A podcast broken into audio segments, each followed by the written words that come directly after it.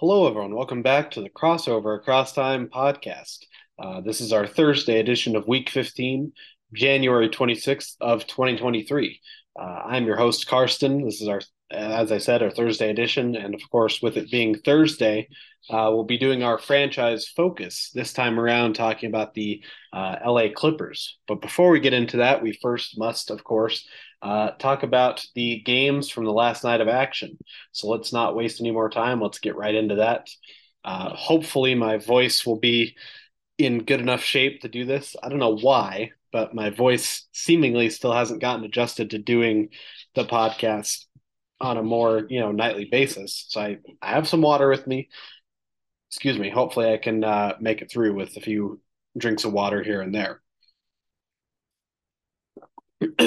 such as that one. Okay. Uh, firstly, the Orlando Magic win at home against the Indiana Pacers. The Pacers still struggling, of course, without Tyrese Halliburton.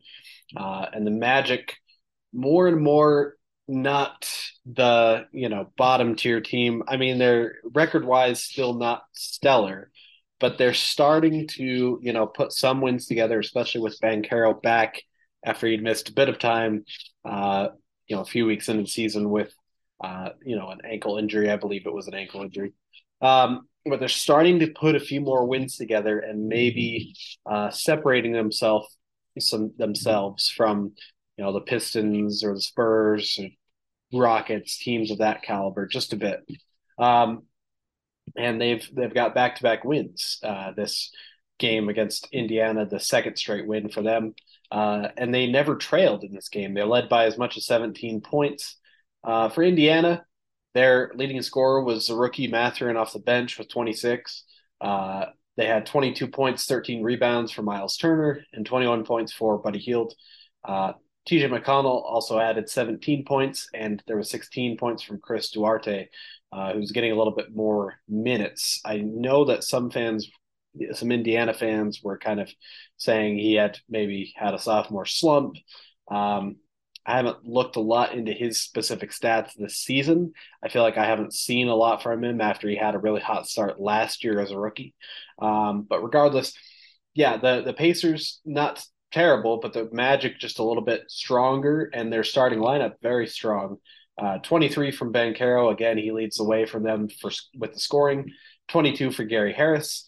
18 points, 10 boards for Wendell Carter Jr., and 13 each for Franz Wagner and Markelle Fultz. Fultz again getting uh, more minutes after he missed a bit of time at the beginning of the season with injury uh, or recovering from injury. And uh, yeah, he's looked all right. Uh, you know, I think he's been playing well enough for the Magic to win some games. And so, uh, yeah, nice win for Orlando at home. Next, this was the first of the national broadcast games, the doubleheader on TNT uh, as part of NBA Rivals Week. It was the Philadelphia 76ers hosting the Brooklyn Nets. I actually, fortunately, was able to watch a good amount of this game.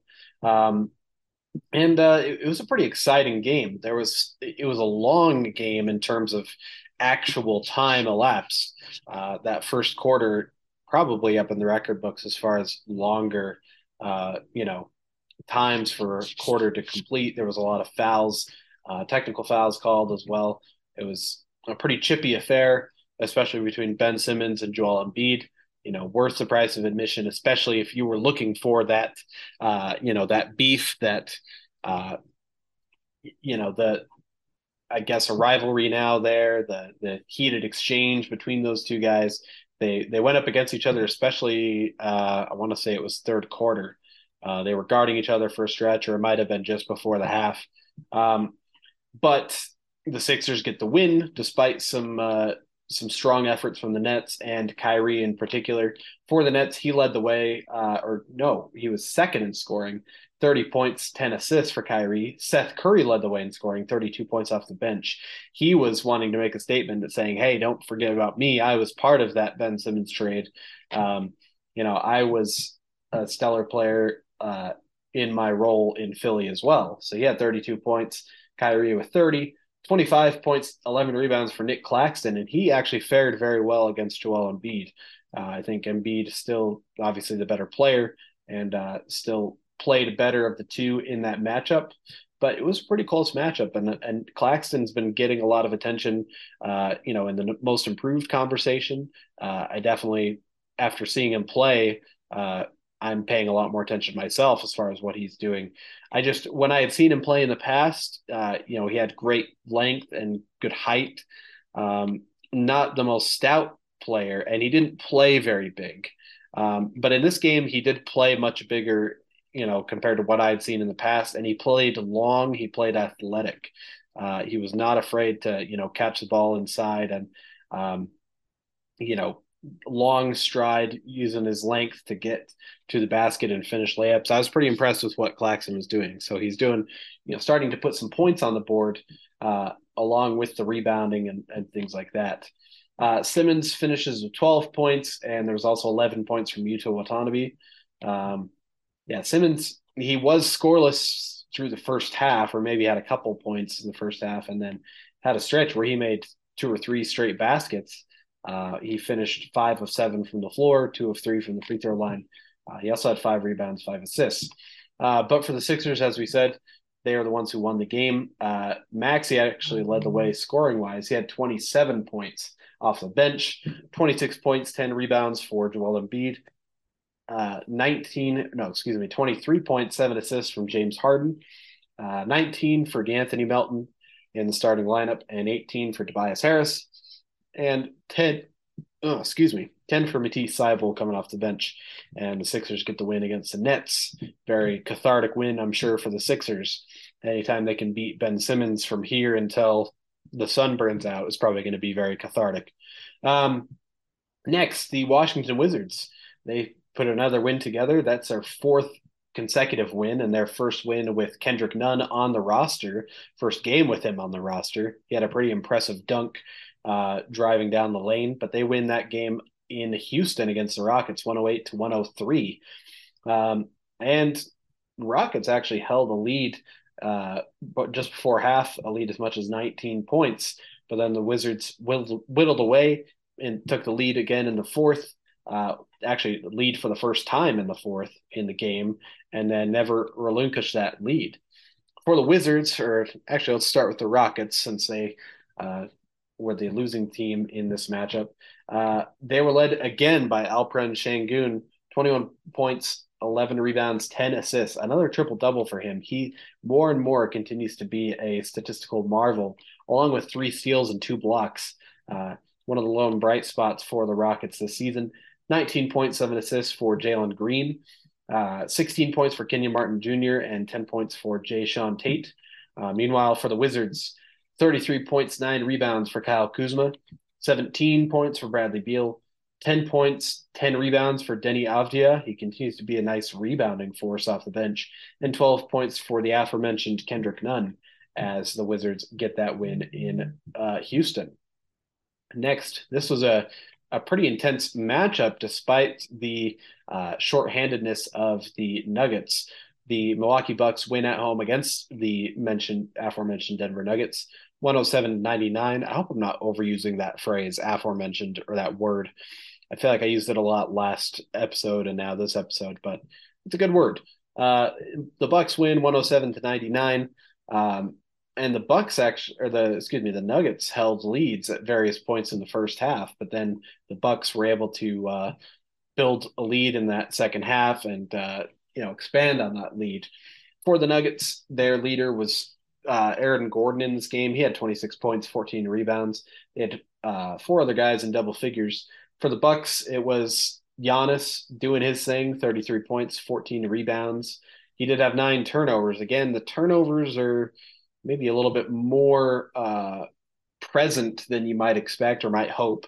Uh, nice game for Pat Connaughton, though 19 points, 12 boards, uh, five of six from three point range. They also got 20 from Jrue Holiday, and the Bucks able to beat the Nuggets.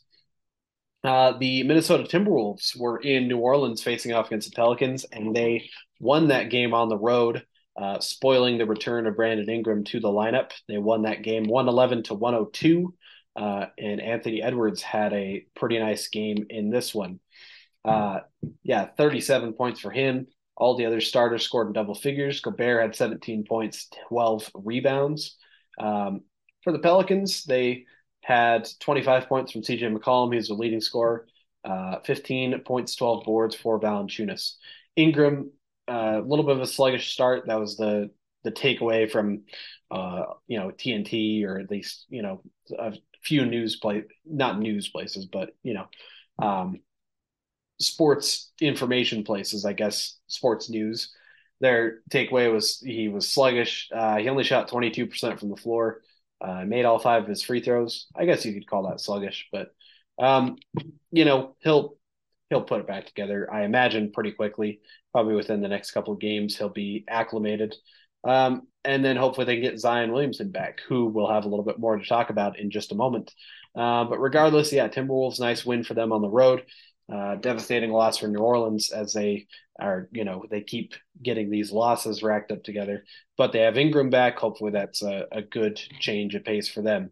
Uh, next, the Atlanta Hawks win in Oklahoma City, uh, 137 to 132 against the Thunder.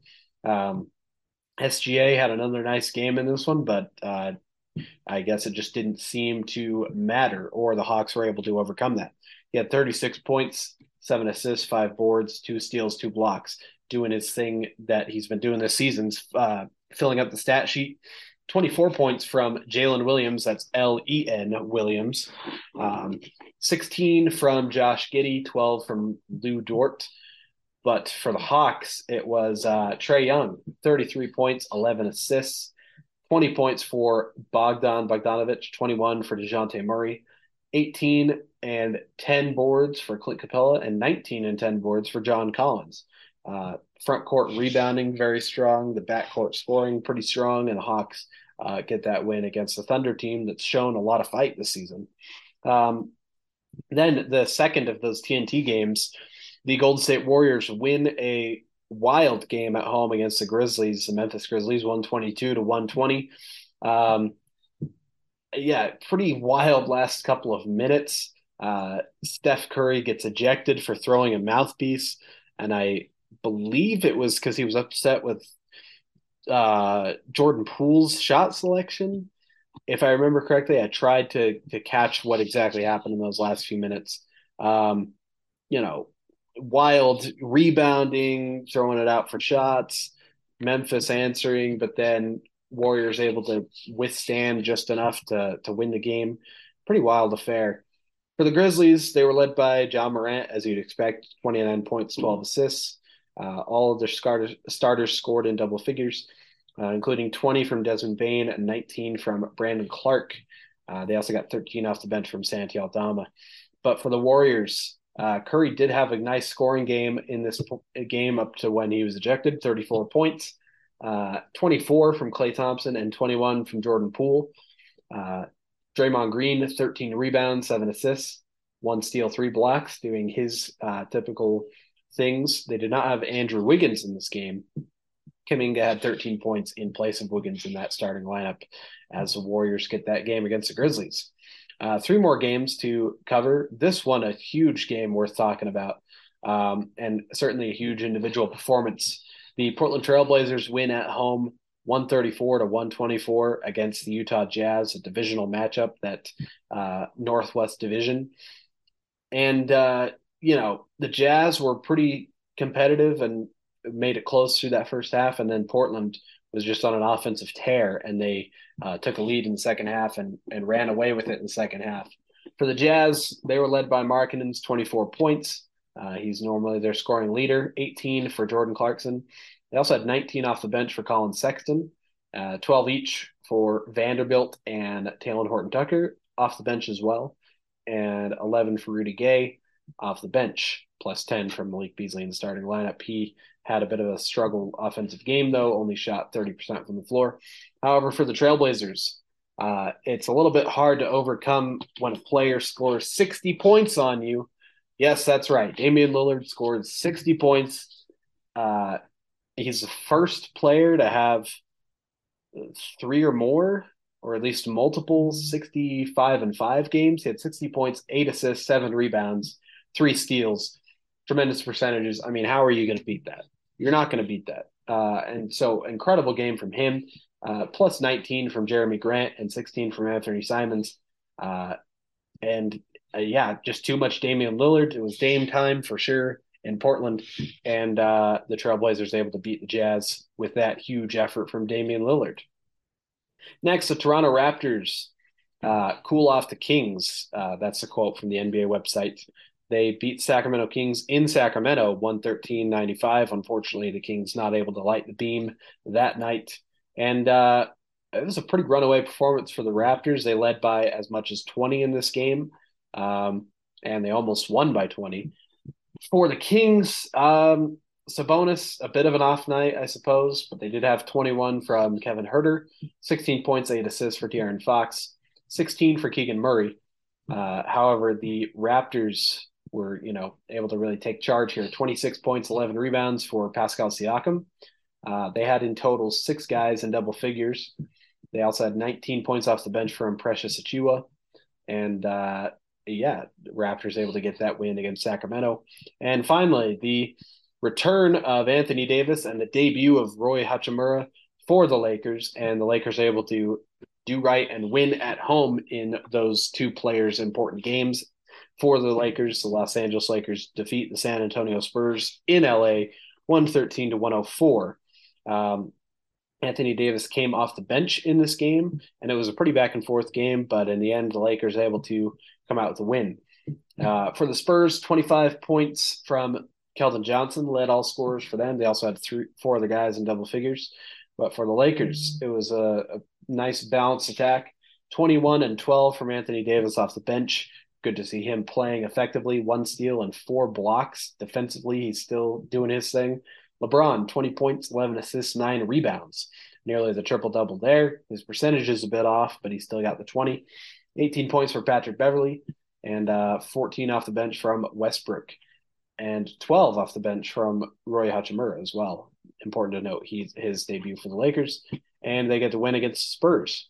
And that takes care of our uh, game summaries from the last night of action. Let me get a drink here to make sure my throat will last. okay. Now, we don't have we have one key news item, but it's a pretty substantial one. So we'll spend just a few minutes talking about that. Uh, the NBA All Star starters were announced today for both the East and West. Uh, of course, these aren't the people who will be starting uh, the game. Like it won't be the East team and the West team because since the 2018 season, it's been you know a draft of players. There's two captains one from the east, one from the west, and they draft their, their players and their teams. You know how it all works, I imagine, if you're uh, an NBA fan. But regardless, they still name the starters and the reserves by Eastern and Western Conference. So you have an even number of both conferences. Um, so we'll go ahead and share who those players are.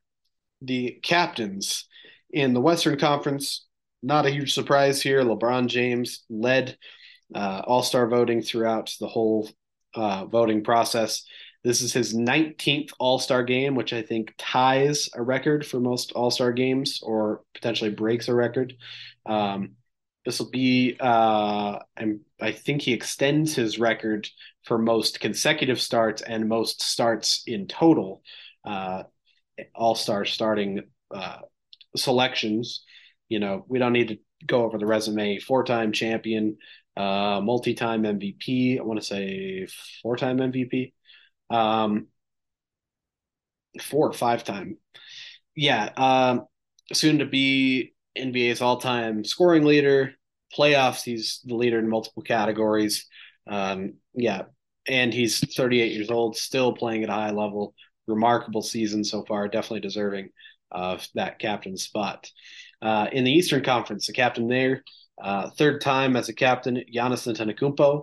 This is his seventh All Star selection. Of course, he's a two time NBA MVP, a Finals uh, MVP, All Star MVP, uh, one time champion a couple years ago.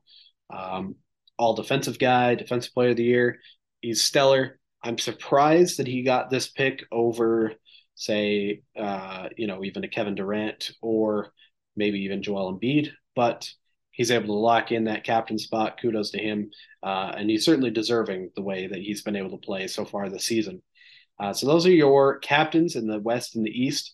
Uh, let's first talk about the rest of the Western players. The two other front court players are Nikola Jokic, uh, of course, defend, defending back to back MVP. Uh, the Joker, this is his fifth All Star game. He's, um, you know, multi time All NBA, all, uh, let's see. I don't think he's he's not all defensive, but um, yeah, he's he's been stellar. Now the uh, Nuggets all-time franchise leader in assists. I'm sure he'll get there in points fairly soon, even though he's not a high volume scorer. Um, although Alex English is probably pretty high up, but regardless, um, yeah, Nikola Jokic he gets there, and then the other front court starter. This is a surprise to have him be the starter. Is Zion Williamson, and not that he hasn't played well this season, but he has missed. Uh, I think it was 12 games up to this point with uh, injury. He's been out uh, along with Brandon Ingram, of course, his teammate. But um, a little bit surprising. Not that he's not deserving, as we said, though. This is his second All Star game. He's having you know career highs in points. I think rebounds as well. The Pelicans are a top team in the West, so definitely pretty well deserved there. Again, just a little surprised that he's starting over maybe a, a Sabonis or someone else.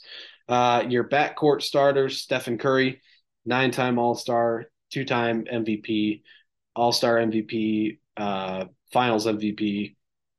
You know, the greatest shooter in NBA history. Not much more you can say there. And Luka Doncic, the current NBA scoring leader. He's a four-time All-Star now.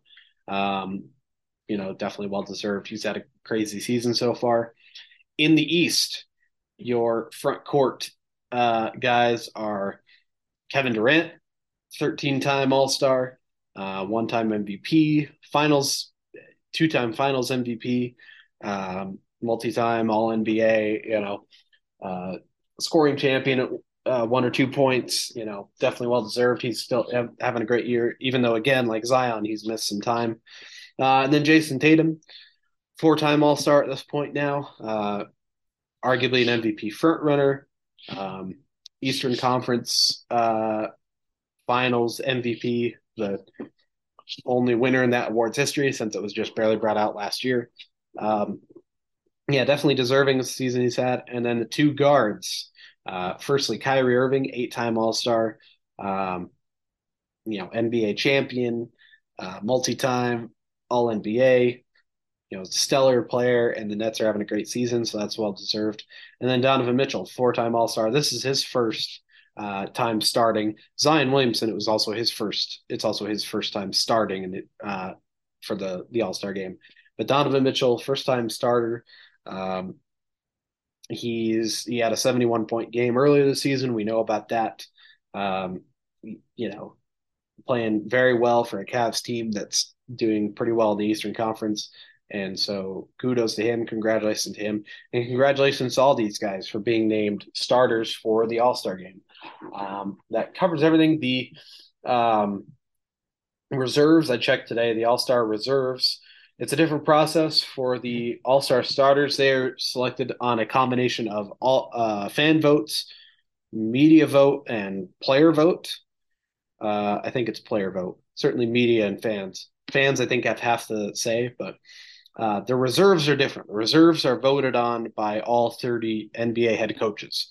So reserves, I think, will have, you know, probably not too much surprise there. We could have some surprises. We'll see what happens.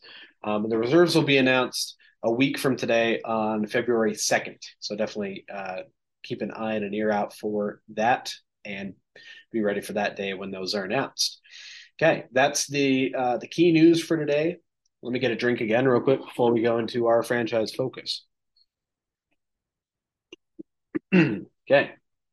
Again, our franchise focus, we're talking about the LA Clippers. And we start our franchise focus.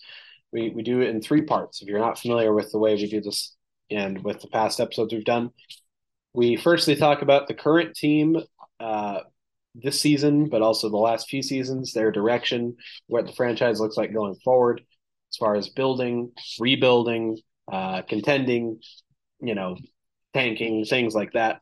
Then we go into uh, we pick a team from that franchise's history that's worth highlighting.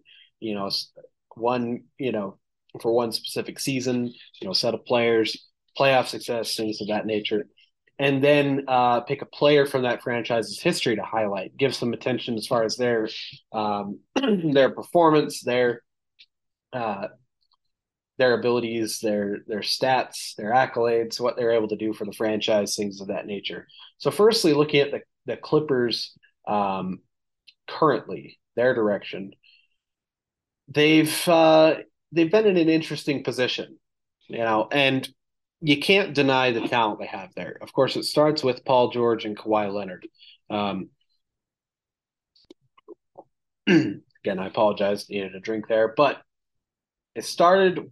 It starts with uh, the departure slash trades of Chris Paul and Blake Griffin and DeAndre Jordan uh, throughout 2017 through 2018 2019 that was you know it started with the end of the lob city era the you know uh, chris paul the blake griffin tandem that was very competitive in the western conference but then you know fell short. They decided to change it up start from scratch for per se.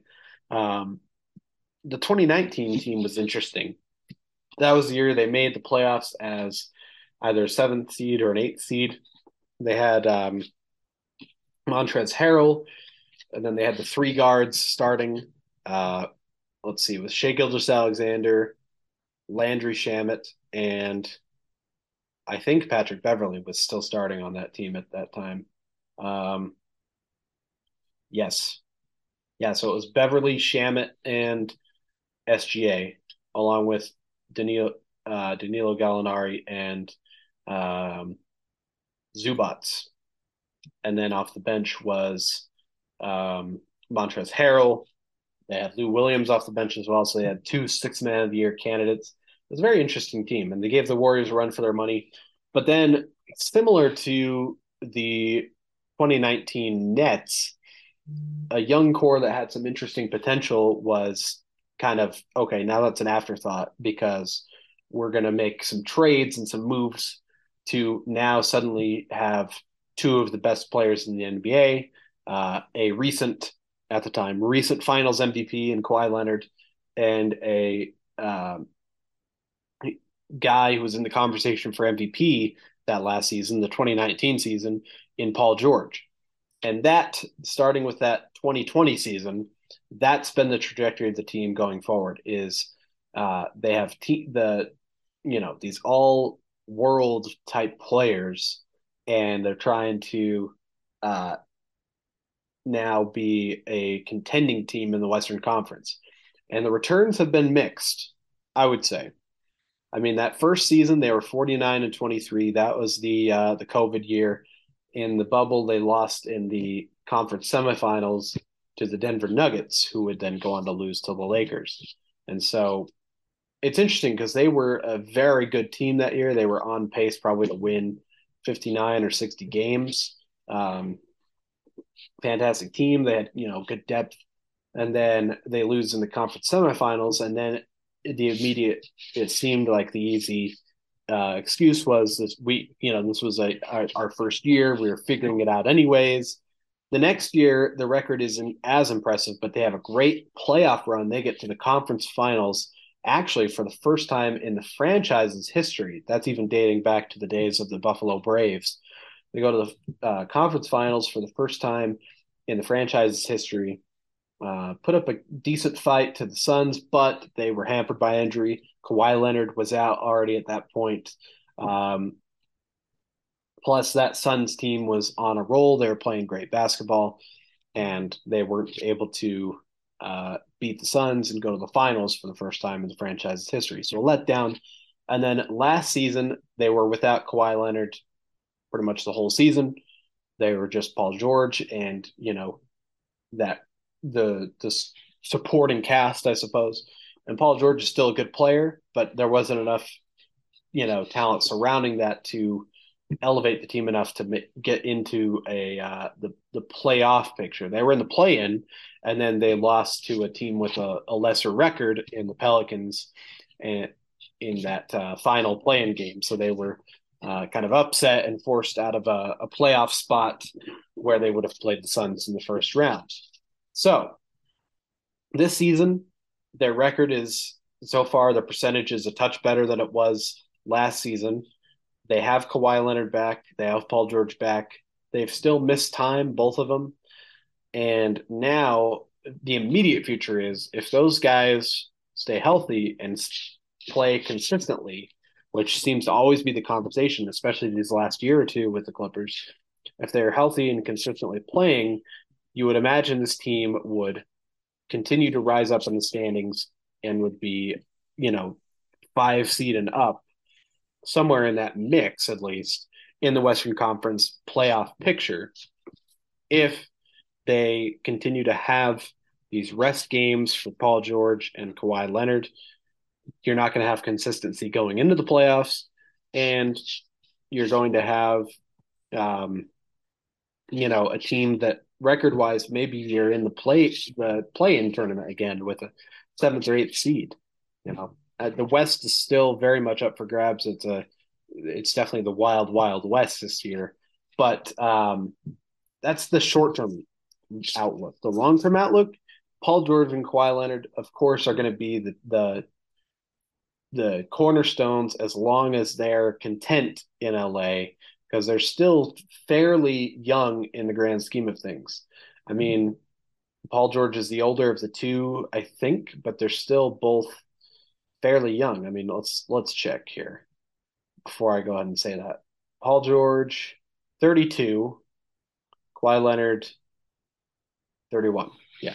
So they're still in their prime as far as, you know, 28 through 32 is loosely, I kind of think of that as like a, you know, player's prime. But um, it, you give it another three or four years, then they'll start to be on the decline. But you've got probably another two, three years of solid contention, them being the real top of the NBA, at least, you know, with what LeBron's doing, maybe even longer, but you know, that's no guarantee. So you've got Kawhi and Paul George for a while, as long as they're content, and you make sure the supporting cast is good. And honestly, I think what they've done as far as trying to build around them, I think they've done better than, you know, if it's better or worse, I'd, I'd say better. I mean, Zubac has gotten just a little bit better every year. This season, he's playing some very nice basketball. I mean, he's grabbing 10 boards a game, um, blocking a little more than a shot a game. He's just a nice, solid inside presence that, you know, works well for them. Marcus Morris, I like, he's getting older, he's declining, um, but he can still be a nice little, you know, scoring guy uh, as a, a swing man along with Paul George, Kawhi Leonard. Reggie Jackson, uh, he's still playing fairly well, although uh, him and John Wall, they probably want to see about some sort of other guard option to pair with Paul George and Kawhi Leonard, just because I mean John Wall. He, we know that his injury history. He's 32 himself. Maybe he has a renaissance with the Clippers. I think it's certainly possible, and I'd like to see that from from John Wall.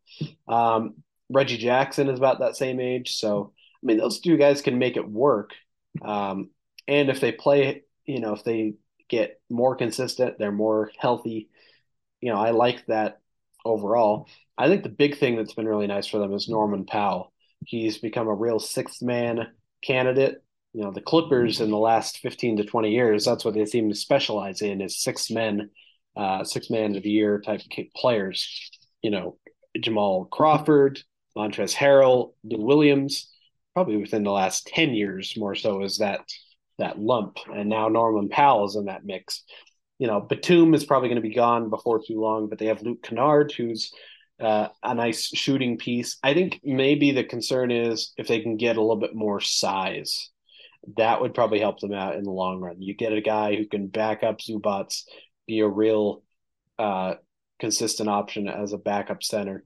I mean, because outside of Zubac, they really don't have they have Moses Brown on a two way, who's seven foot two. They have Diabate, hopefully I'm pronouncing that right, out of Michigan. He's a rookie as a power forward on a two way. So they have a little bit more depth in their two way contracts.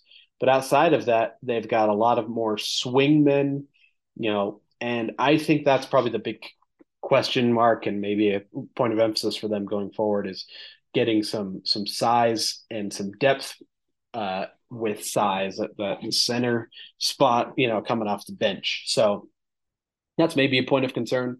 But their their depth is solid. You know, they've got some nice things uh, going for them, and so you know, Coving- Covington's on this team too, and he's not getting a ton of time. Um, so I think they've they've got some good things going. Again, it's just that depth at that front court, especially the size, having a backup center, being able to fill that role. Because again, I know it's you know you don't have to have a Hakeem Olajuwon or a Patrick Ewing or a David Robinson to you know be a, a real contender or even to win a championship, but you've got to have center stability. And even though he's undersized, the Warriors have Kevon Looney, who plays big inside. The Clippers have Zubac, who's great. He's you know fits exactly what I'm talking about, but they also need somebody like that off the bench, I think. And so, anyways, that that would be my point of concern. But that's really the the outlook for the team, and that's what it's been for quite some time. Is you have you have PG and Kawhi. Can you build enough around them, and can they stay healthy? So that's the outlook. Um, but let's talk about a short-lived Clippers team back in the day of because when we think about the Clippers in general, we're thinking about the last 10 years where they've been consistently competitive. They've been uh, a more often than not playoff team. They've had some really exciting and, you know, contending type teams in the mid 2010s with Blake Griffin and Chris Paul. We talked a little bit about them. We have the current era with Kawhi Leonard, Paul George. But before that, and still in kind of the general recollection of what the the Clippers are, they have not been a very competitive team. They have a franchise 418 win percentage. Um, out of 53 seasons, they've made the playoffs 16 times, and nine of those appearances have been within the last 12 seasons. And so it's definitely been a tough history for them. You think about before that, from 2011 to 1997, uh, the 98 season through the 2011 season, they only made the playoffs once. And so that was a very uh, lean time for Clippers fans. Um, they had a similar stretch from 91 to 77. From 1991 to 1977, they didn't make the playoffs once. And so tough time. They had tough times again in the late 90s through uh, the early 2010s. But there was one playoff appearance in there, a bright spot, if you will. And actually, you look from 2005 to 2007, they were, uh, they hovered around 500 combined through that whole stretch. Uh, and the year in the middle where they made the playoffs, so team I want to talk about, 2006 Los Angeles Clippers. They were 47 and 35 when they played. Uh, they actually won their first round playoff series against the Denver Nuggets to move on to the semifinals and play a seven game series. They forced the Phoenix Suns to seven games in the conference semifinals as the Los Angeles Clippers of the mid 2000s. That I think is worth celebrating. We got to talk about it. It starts with Elton Brand an all-time underrated player. He was a rookie of the year, couple time all-star, um, and he was one of the top power forwards of his era. You look from uh, his first year with the Clippers to that 06 season, uh, the first and last of those both being his only all-star years, he averaged 20 points and 10 rebounds, two blocks, one steal, two assists. Those are great numbers. He wasn't a stretch guy, but he was a, a pretty uh, prototypical power forward, especially for that era, as far as you know, inside scoring, a little bit of mid-range game, and a strong rebounder. He played very well. And then alongside of him, you had the caveman, Chris Kaman, one of the less heralded prospects from that 2003 draft. He was a one-time All-Star in 2010. Uh, but in 06, he was still solid. He had the long hair. He was a 12 point, nearly 10 rebound a game guy he was just a nice inside presence, and he was a you know, fun guy with the hair. You know, that was kind of insane.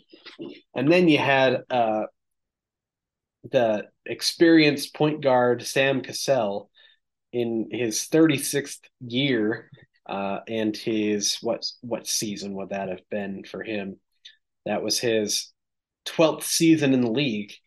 He was just that steady presence. He was a 17 point, six assists guy leading the charge. And with that experience, that playoff experience, that championship experience, leading this team that hadn't won much themselves. They also had Cuttino Mobley, uh, who's a nice little scorer, a nice shooter on the wing. They had, um, yeah, Corey Maggette was the starting small forward, I believe. Yeah, he did deal with injury, but he was a nice scorer still. He's one of the top scorers in terms of just all time points in Clippers franchise history. And their depth wasn't terrible either. They had a young Shaun Livingston. They had uh, Quinton Ross, who filled in much of the time in that uh, small forward spot. He could put a few points on the board. They had uh, Vlad Radmanovic, uh, the Radman there. He was a power forward slash small forward. He's a real, uh, you know, a, a stretch guy in that spot. And uh, you know, the depth doesn't go a ton past that. They had an older Vin Baker on the roster. Um, but just looking at what this team was able to do, especially in the playoffs, Elton Brand stepped it up even more. 25 points per game in the playoffs, four assists and two and a half blocks. He was stellar. Um, Sam Cassell played his game, and you know, I, Elton Brand really kind of led this team to that uh, first round victory. And again, for them to play a seven game series against the Phoenix Suns, the 06 Phoenix Suns, MVP Steve Nash, and pretty much the height of the seven seconds or less. I mean, it wasn't as good a regular season record as the previous season. But again, it was MVP Steve Nash. It was oh, Amar'e Stoudemire was out with injury.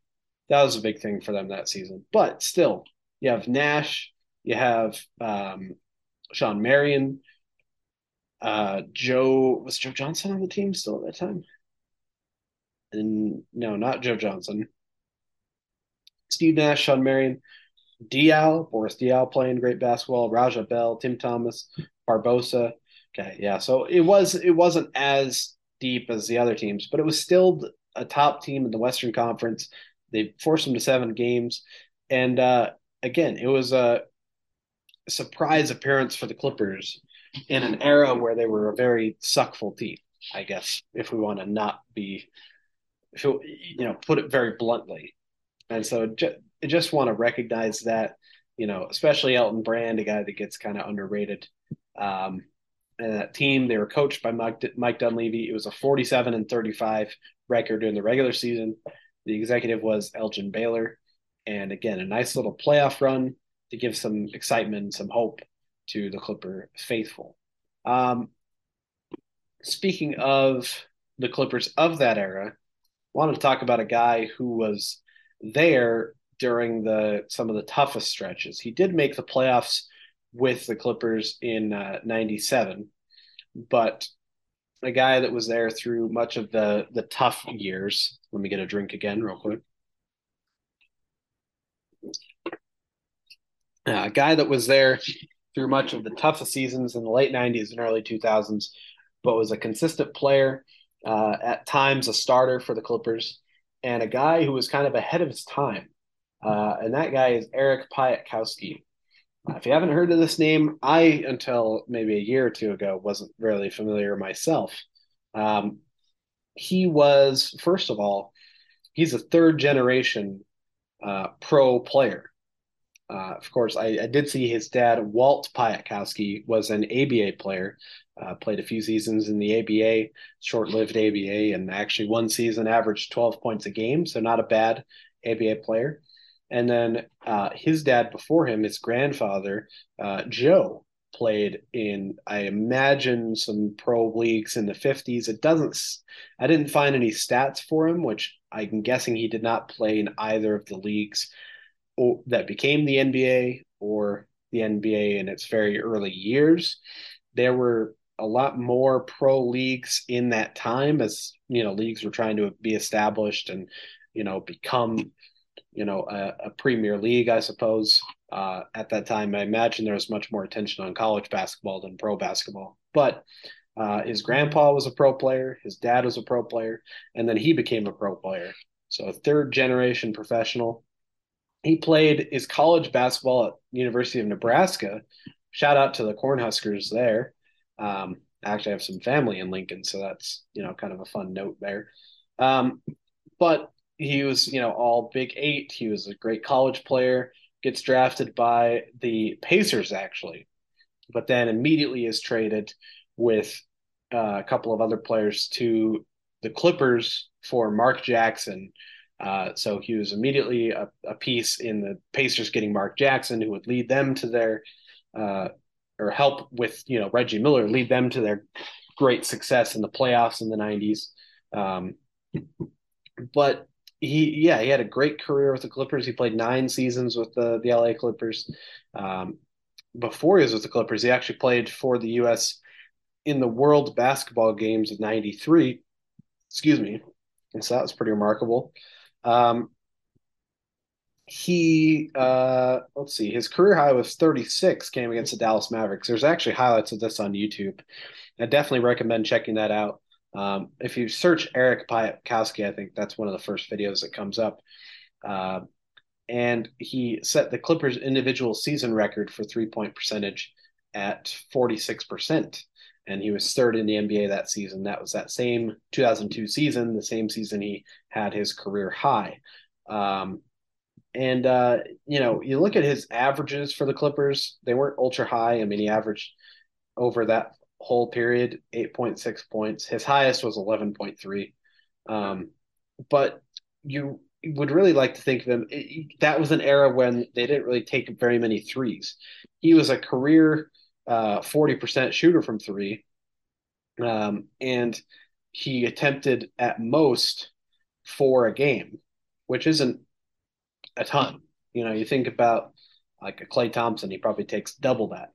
And so you think about a Eric Piatkowski in the modern NBA, and especially if you look at those highlights, he would have been he would have thrived in the modern NBA. And we say this about a lot of guys who are great shooters, um, but especially this guy who, you know, catch and shoot guy, but he could also uh, handle the ball pretty well. You look at his highlights, he reminds me a little bit of a Klay Thompson in the sense that he's catch and shoot, but also is not afraid to put the ball on the floor a bit, um, pull up from mid range, pull up from three.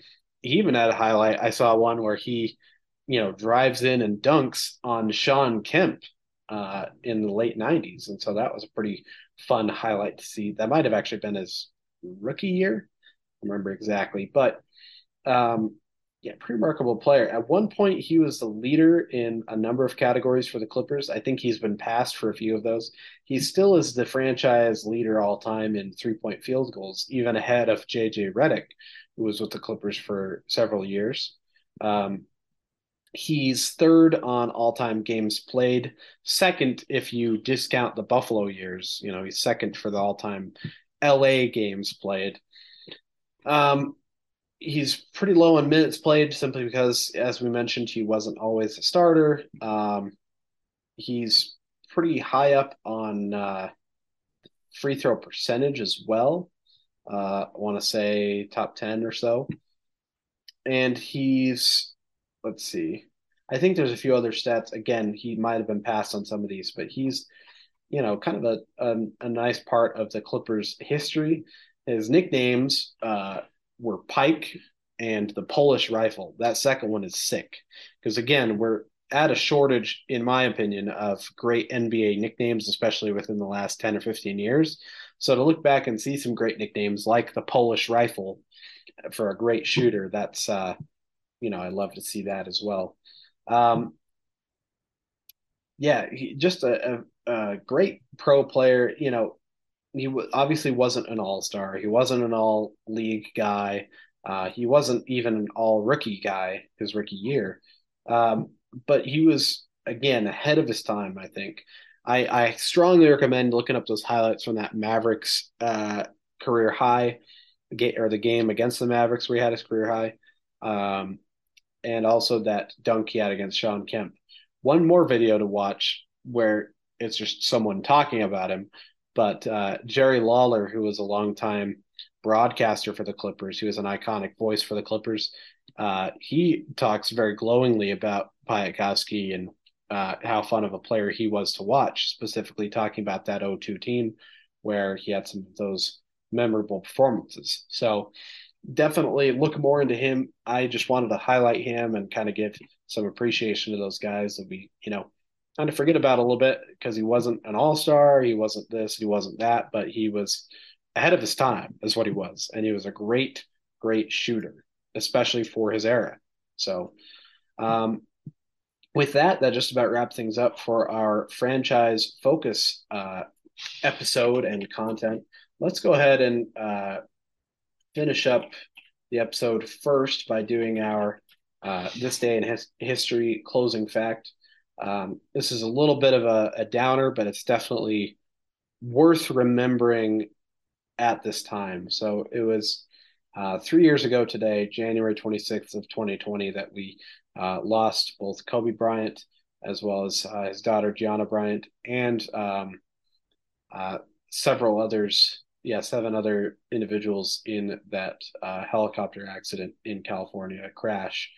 Um, and so, yeah, definitely a, a sad note. I remember when that news came out, I was stunned. I just couldn't believe it because, especially because I think it had just been the the week prior or the couple weeks prior when he was in attendance in Philadelphia for LeBron passing him on the all time scoring list.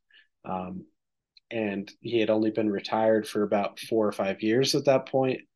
Um, it was just totally, you know, stunning. And still, you think about the relative newness of the NBA. Uh, just this last season, only being its 75th season in existence.